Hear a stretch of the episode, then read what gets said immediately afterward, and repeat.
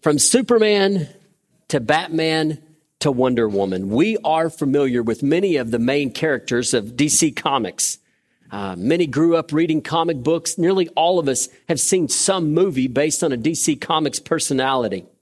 Have you heard about DC Comics' newest superhero? Coming in March of this year. Their newest superhero is Jesus Christ. And here is their description of the upcoming comic. Witness the return of Jesus Christ as he is sent on a most holy mission by God to learn what it takes to be the true Messiah of mankind by becoming roommates with the world's favorite savior, the all powerful superhero Sunman, the last son of Crispix. But when Christ returns to earth, he's shocked to discover what has become of his gospel, and now he aims to set the record straight. So when God in the comic sees Sunman, he tells his son, in the comic, of course, that's what I wanted for you, Jesus. So God sends his son back to earth to help Jesus get on the right track. Is Jesus in need of rehabilitation? Is he just another fictitious character like any other character in a comic book? Well, this morning we're going to think about the identity of the Lord Jesus as we look in Colossians chapter 1. If you don't have a Bible, I'd invite you to take a Pew Bible, turn to page 1043. You'll remember that the book of Colossians was written by the apostle Paul and he wrote to encourage this church. It was a vibrant church, but they faced the challenge of false teachings. False teachers were, were there trying to promote their own false gods and their own false gospels, their own saviors. Let's take a look at Colossians chapter 1, beginning in verse 15. He is the image of the invisible God, the firstborn over all creation. For everything was created by him in heaven and on earth, the visible and the invisible, whether the thrones or dominions or rulers or authorities, all things have been created through him and for him. He is before all things, and by him all things hold together. He is also the head of the body, the church. He is the beginning, the firstborn from the dead, so that he might come to have first place in everything.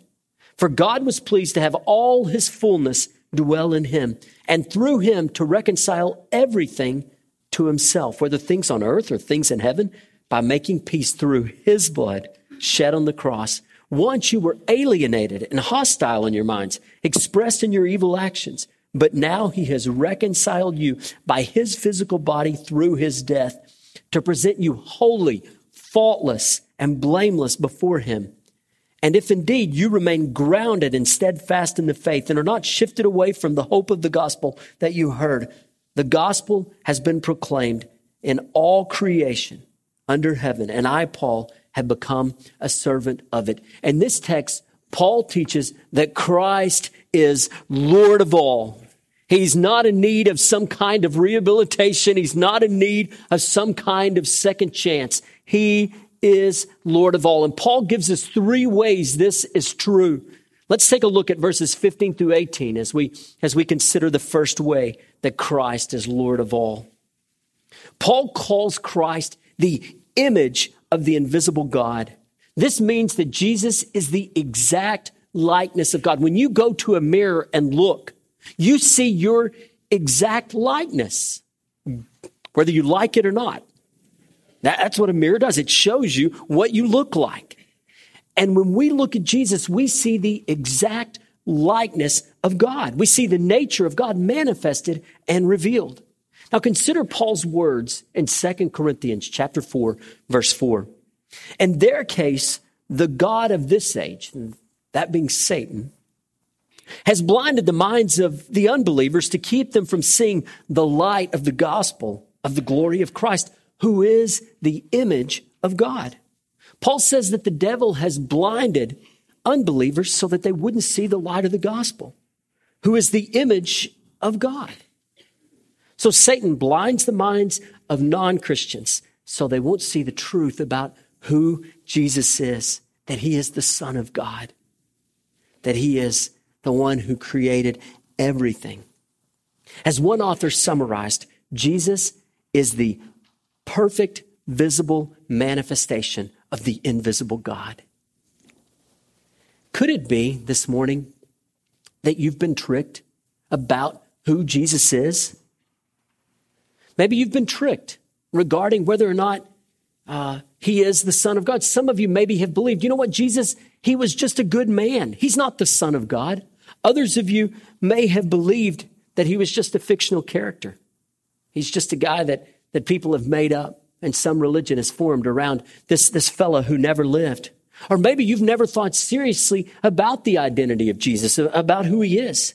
Is it possible that Satan has blinded you about the reality of who Christ is, that he's trying to keep you from discovering the beauty and the joy of savoring Jesus? Perhaps you're here today because the Lord is wooing you to see the beauty of his son, because the Lord is trying to pull off the, the blindness of your eyes and help you to see the Son, to see Him in His amazing beauty. You see, if we want to know God, there is only one way to God the Father, and it's through the Lord Jesus. In John 8:58, Jesus said this, "The one who has seen me has seen the Father." Now next, Paul calls Jesus the firstborn over all creation. Is Paul suggesting that Jesus was the first creation that God made by calling him firstborn? After all, this was a, a serious controversy in the early church. Uh, there was a leader in the church at Alexandria named Arius, and Arius argued that Jesus wasn't eternal or equal with the Father. He argued that that Jesus was God's first creation. So there was God, and then later God decided to create Jesus. Now, this issue created an uproar in the whole Roman Empire. And so in 325, Emperor Constantine called a council together to consider this issue. A council was a, a leader, uh, uh, it was all the leaders of the church coming together. And at this council, the church leaders debated the identity of Jesus. Who is Jesus? Was he of the same substance as God or was he of a different substance? Or to put it more simply, was Jesus God or was he not? Well, the follower, followers of Arius argued that Jesus was of a different substance, that he was less than God. On the other hand of the debate were those who believed that Jesus was fully God, that he was completely God, of the same substance. This group was led by Athanasius. They held that Jesus was co equal, co eternal with the Father. He was nothing less than God. Well, after debate, the Council of Nicaea held that Scripture taught that Jesus is indeed God. Not a creation of God, but God. Not a lesser God, but, but God Himself. They issued a belief statement, the first of its kind created by a council of church leaders. You've possibly heard of it, the Nicene Creed. And the early church in this creed agreed that Scripture teaches that Jesus is fully God. Guess what? The false teachings of Arius are still very much alive today, nearly 2,000 years later. And the Jehovah's Witnesses teach that Jesus is not God. They teach that Jesus is a creation of God. The Jesus of the Jehovah's Witnesses is not the high and the exalted Son of God, but a diminished lesser God. Like the church rejected Arianism centuries ago, so we must stand firm on Scripture that Jesus of the Bible is God Himself, nothing less. Now let's get back to verse 15. By firstborn, is Paul, Paul is arguing that, that Jesus is before all creation. He comes before time, therefore, before creation. He is eternal. Also, calling Jesus firstborn emphasizes his supremacy over all of creation. In Israel, the firstborn son was granted privileges not accorded to the other siblings. He was the representative of his father and was responsible for stewarding the, the household. Well, Christ is indeed the representative of the Father, and he stewards not a household, but Christ stewards the whole universe. In verse 16, Paul reiterates what he has already said. Christ is creator of all things. And again, this underscores the fact that Jesus wasn't a created being because he created all things. Now, if you get a hold of a Jehovah's Witness Bible, the New World Translation, you're going to discover in reading verses 16 through 20 of Colossians chapter 1, the word other is added five times in those verses. For example, in Colossians 1:16, if you read the Jehovah's Witnesses version of the Bible, it says, by means of him, or Jesus, all other things were created in the heavens and on the earth. Why did the Jehovah's Witnesses add the word other there? The word isn't in the Greek manuscripts.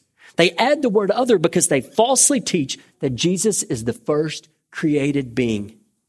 And so instead of changing their theology to match the Bible, they change the Bible to match their theology. Jesus is creator. He is not created being. Jesus isn't merely the creator of the physical universe. No, Paul says that he created both the visible and the invisible. Thrones, dominions, rulers, and authorities were all created by Jesus. There are no angels who are higher than Jesus. The false teachers might have been worshiping angels. They might have been encouraging people to, to vow allegiance to angels. But Paul would have none of that. For Jesus is not just an angel. No, he's higher than the angels. He created the angels. Now, to say that Paul created all things is not to say that he created Satan and demons as they are now. They were originally created as angels. However, they rejected God's authority, and in doing so, they became fallen angels. And Christ ultimately rules over every angel, every demon, and even Satan. Yes, every spiritual reality. And one day, Satan and his demons will stand before Jesus, and he will put an end to all of their wickedness. Now, in this passage, Paul uses three prepositions to explain Jesus' relationship to creation. The first is the word by. Notice that everything was created by Jesus. This means that through Jesus' power and creative ability, the creation came to be. One author said it like this if God the Father is the architect of creation, then Jesus is the builder. Then Jesus is the builder. So next, Paul uses the word through. All things were created through Jesus. In other words, Jesus is the agent by which creation came to be. Then Paul says that creation is for Jesus. All things were created for him. Jesus is the goal of creation. All the universe is created for his glory. Psalm 19:1 says the heavens declare the glory of God and the expanse proclaims the work of his hands. Christ is Lord of all creation. The creation exists for his glory. Now someone might build a statue to, to honor a hero. Well, friends, look at the vastness of the universe. That's the statue that honors Christ. It helps us see how great and amazing and majestic he is. In verse 17, Paul says that Jesus is before all things. In other words, before time existed, Jesus was. He's eternal. Then Paul says that by Christ, all things hold together. That is, Christ sustains all of creation. Creation holds together by the power of God. So, what do verses 15 through 17 teach us about the fact that Jesus is Lord of all? Well, one of the ways is that Christ is Lord of all creation. Christ is Lord of all creation. Have you ever been far, far out in the country, away from all the lights of the city? On a perfectly clear night, you look up into the sky and you see thousands upon thousands upon thousands of stars. It's just, it's breathtaking and overwhelming. Or have you ever stood on the edge of the Grand Canyon, peering down into the depths of those awesome channels? Or have you stood on the edge, the shore of the ocean with your eyes closed, listening to the waves, the incessant, powerful crash of each wave? Or have you been in the delivery room moments after the precious birth of a newborn baby? Each little finger, every tiny toe. Yes, every part of that little body miraculous What's the point of creation's beauty? It's to help us see the beauty of Christ. It's to lead us to Him. It's to remind us that God is great, that He's creator and sovereign over all. Christ is the Lord of every molecule, every atom, every subatomic particle in the whole universe. He's the Lord of all the creation. How should this shape our lives and our thinking? Well, first, don't be tricked into following a false Savior. Jesus, as presented in the Bible, is the only true Savior. The Jesus of Jehovah's Witnesses, for example, the Jesus of the Mormons, for example, is not the true Jesus.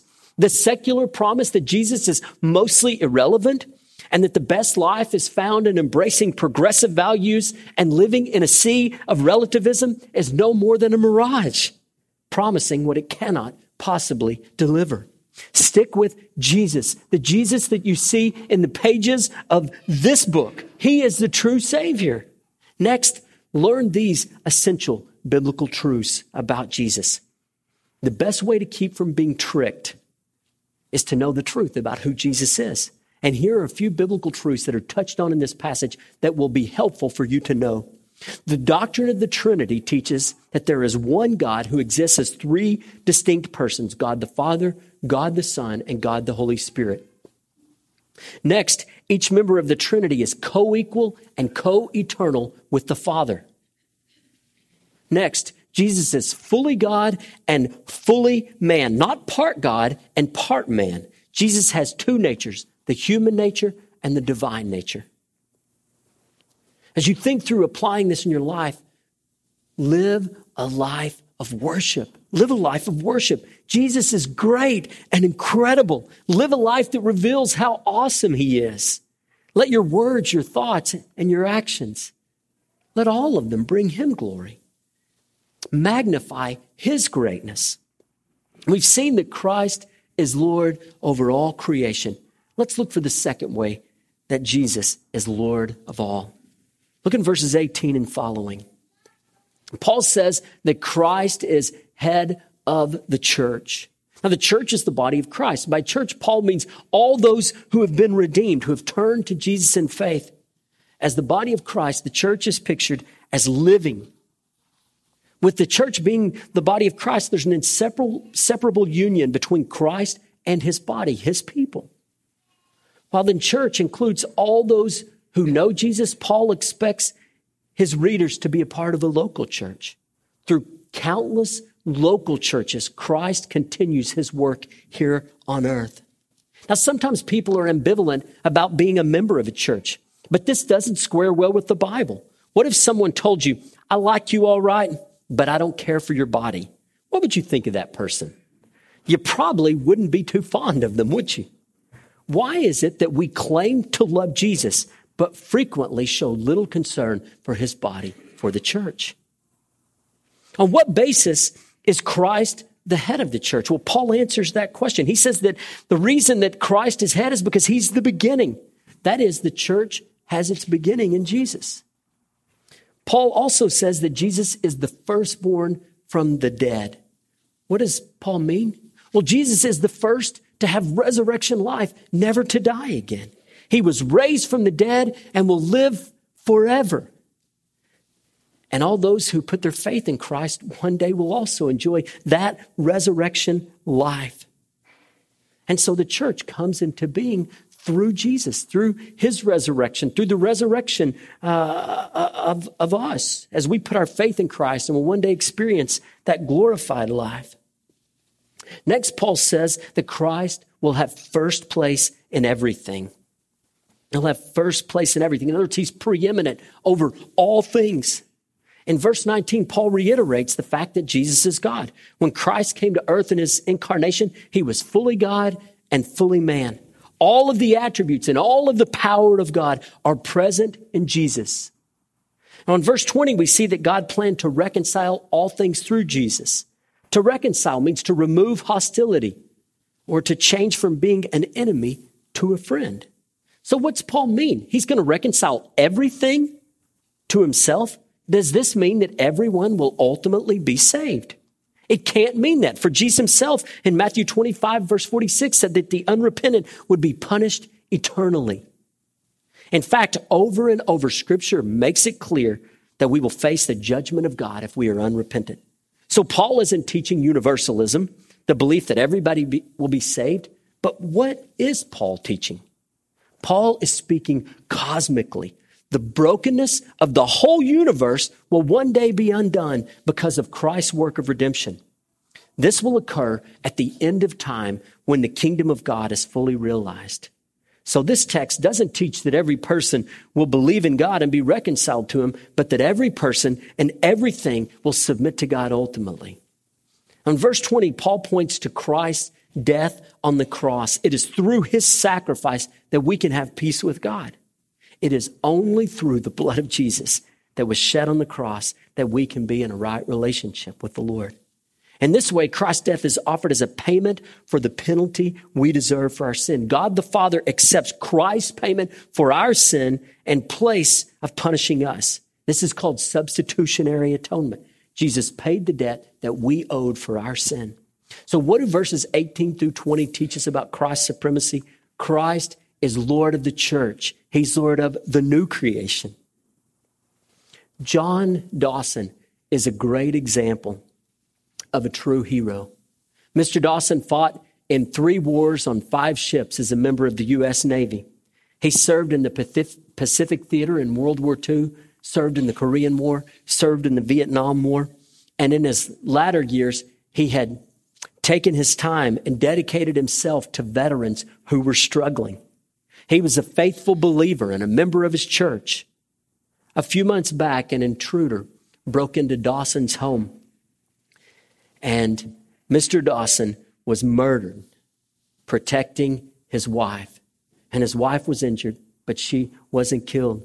This was his wife of 72 years. This 92 year old man died protecting his bride. His life was about others, about protecting and caring for others. There's an example of a true hero. Mr. Dawson's example reminds us of Jesus who gave his very life for his bride, the church. And for this reason, Jesus is Lord of the church. He gave his all for us. Let's think about how the fact that Jesus is Lord of the church ought to shape our lives. First, do you live as if the church is the body of Christ? Is your concern for Christ's body, the church, revealed by a deep commitment to gather with other believers and worship? To, to worship the head of the church?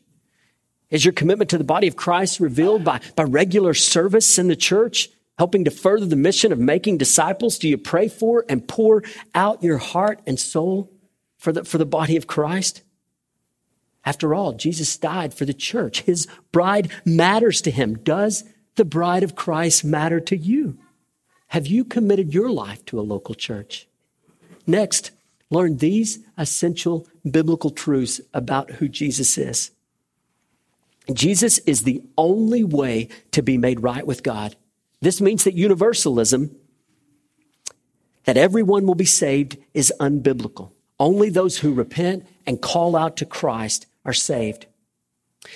Next, substitutionary atonement is the belief that Christ's death pays God the Father the debt we owe for our sin. Jesus was our substitute when he died on the cross. These are important biblical truths that will protect you from, from those who might try to lead you away from the word of God. Now let's look in verses 21 through 23 for the third way that Paul says Christ is Lord of all. In verse 20, Paul spoke for, of Christ's general work of reconciliation. Now he speaks specifically of the redemption of the Colossians. They had been alienated from God. They were separated from Him. They were hostile to God in their thinking and in their attitudes. This hostility was expressed outwardly by their sinful behavior. They had lived how they wanted to live. They didn't care what God had to say. But look in verse 22. Things had changed. God had reconciled the Colossians to himself through Christ's physical body as Jesus died on the cross. Now, false teachers had likely claimed that salvation was found through angels or through other spiritual beings. And so Paul emphasizes the fact that Jesus was not only God, and we've already talked about that, but that he was also fully human. That's, that's what he says here. And it was in his physical, earthly body as a human uh, that he accomplished redemption. In this way, Christ can present people who are guilty before God because of our sin as holy, faultless, and blameless before God. But how can we stand before God as holy, faultless, and blameless when every one of us is guilty of countless sin? Well, when we turn to Jesus in faith, the scriptures teach that our sins are forgiven. And the perfect life that Jesus lived when he was here on earth is credited to us. It's given to us. So we have a kind of positional holiness. In other words, when God looks down at a person who's in Christ, he sees the holiness of his own son. Of course, this doesn't mean that we shouldn't strive to become more and more holy. Of course we should. God calls us to live holy lives. But our position before God is secure in Christ when we've turned to Christ in faith. It's not something we have to earn, something we have to merit. In verse 23, Paul urges the Colossians to continue on in the gospel. He's warning them not to be tricked or deceived by those who would offer another gospel, a false gospel. The tense of the Greek verb in verse 23 reveals Paul's confidence that the Colossians would indeed remain faithful. Paul is reminding these brothers and sisters that true hope is found only in the true gospel. Of course, the Colossians would be tempted to follow after other teachings that promised enlightenment, that promised salvation in some other way. But these were false promises. The gospel that had been preached widely, Paul says here, the gospel that he himself had been a servant of, that's the gospel to which they must hold fast. So, what do verses 18 through 20 teach us about Christ's supremacy? Christ is Lord of each believer. He's Lord of each believer. Terry Billings was your average good old boy. He worked, tried to provide hard for his family, and he said he spent most of his free time behind a bottle. He never darkened the doors of a church. One day, Billings' boy got saved and his boy wanted his daddy to, to come to his baptism. And so uh, Billings agreed to go to church. He'd go to church that time, wanted to be a good dad, but by one o'clock, he was drinking again. He was invited back the next Sunday and he went, and he went back a third Sunday. And right after church, he said that he went to Walmart. And in Walmart, of all places, he said that all of a sudden God just convicted him of his sin. He, he said, I felt so visible, like everything I had ever done was right there before God's eyes, and that his eyes were on me. And he got saved right there in Walmart when he was 45 years old. And Billings said he's never, ever been the same. That's what Jesus does. He saves people. He, he remakes people. He changes people. He is the Lord of every believer. How should this truth affect our lives? Well, have you been made right with God? Has that happened in your life? Have you turned from your sin and placed your faith in Jesus? Have you been saved? Next, if you know Jesus, are you continuing on in the faith? Are you growing in Him and becoming more and more anchored in the truth of God's Word, growing deeper in your love for the Lord Jesus? Next, learn these essential biblical truths about Jesus. Positional holiness refers to the Christian standing before God. A Christian is holy before God because Christ imputes or credits his own righteousness to those who turn to him. In other words, when I call out to Jesus and say to Jesus, I know that I've sinned, please forgive me, I believe in you, the perfect life, the perfect righteousness of Christ is credited to me before God. And I have a kind of positional holiness that can't be messed up, even if I drop the ball. Christ's holiness still covers me. That's why I'm safe in God's hands. That's why I'm secure eternally. Next, practical holiness refers to God's desire for each of us to become more and more like Jesus in our daily lives. Next, perseverance of the believer or eternal security is that is the belief that a person who has turned to Christ in faith will persevere in faith and is eternally secure. In other words, a person who truly knows the Lord Jesus cannot lose his or her salvation. It can't happen. They, you never earned it. You can't lose it. If you've genuinely put your faith in Christ, then the holiness of Christ has been credited to you and nothing you do, nothing you do will change that. You'll never get out of the hands of God if you're in the hands of God. Now, don't misunderstand me. If God has been so gracious to save us, of course we want to live lives that honor Him. And if you are a believer and you decide that you're going to, because God's given you grace, you're going to live however you want to live, you'll find yourself for a while, maybe living it up. But you'll find yourselves eventually, friends, at the foot of Jesus, broken because God disciplines those He loves. You can read about it in Hebrews 11. But if you're in Christ, friend, you're eternally secure.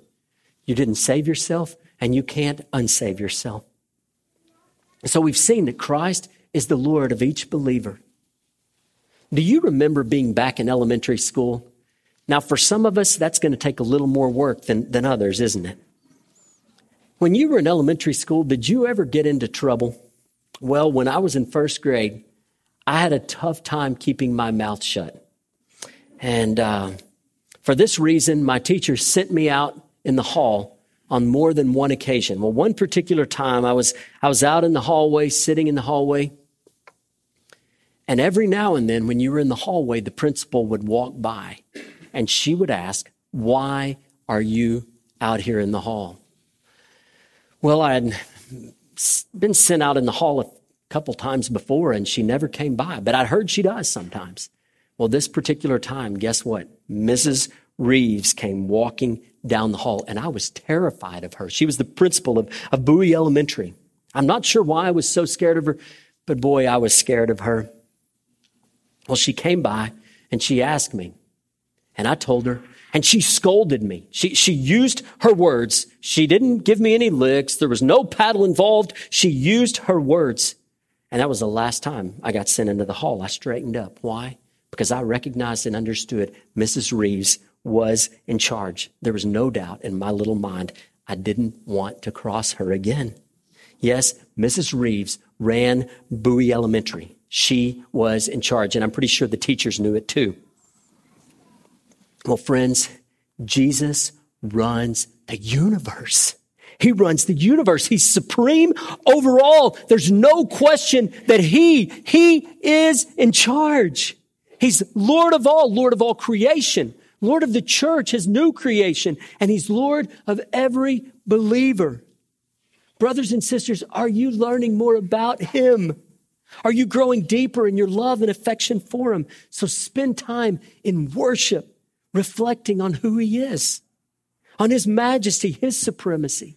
When you see his beauty, you realize that so much of what you chase after is incidental and small. Yes, let's treasure him above all things. Jesus is the only true superhero. If you don't know the Lord Jesus this morning, you have the incredible opportunity of becoming a follower of His. He can be Lord of your life. Make no mistake, friend, your knee will bend to the Lord Jesus. And you will confess that Jesus is Lord. Philippians chapter 2 verses 9 to 11 makes this clear. The only question is when you'll make your confession of who Jesus is. You see, Hebrews 9:27 teaches that every one of us will die and that we will stand before God at judgment. How can you stand on that day? The only way you can stand is if you've called out to Jesus in faith. If you've been saved, if you've trusted in Him as your Savior, then that day He will joyfully welcome you into His kingdom. If you refuse to turn to Him, you will face the eternity that you always demanded here on earth life without God. And it will be a horror. And that in this day of terror, your knee will bend and your tongue will confess the truth of the greatness of the Lord Jesus. But on that day, it will be too late. So I ask you again, have you turned to the Lord Jesus? If you haven't this morning, you could. You could call out to him and say, Jesus, I know that I've sinned. I believe and you died on the cross, that you were buried and that you rose again, and I want to follow you. And if you call out to Jesus like that, you'll be in the hands of God and He'll never let go of you for all eternity. You can know the beauty, the majesty, the joy of Christ firsthand. Let's pray together.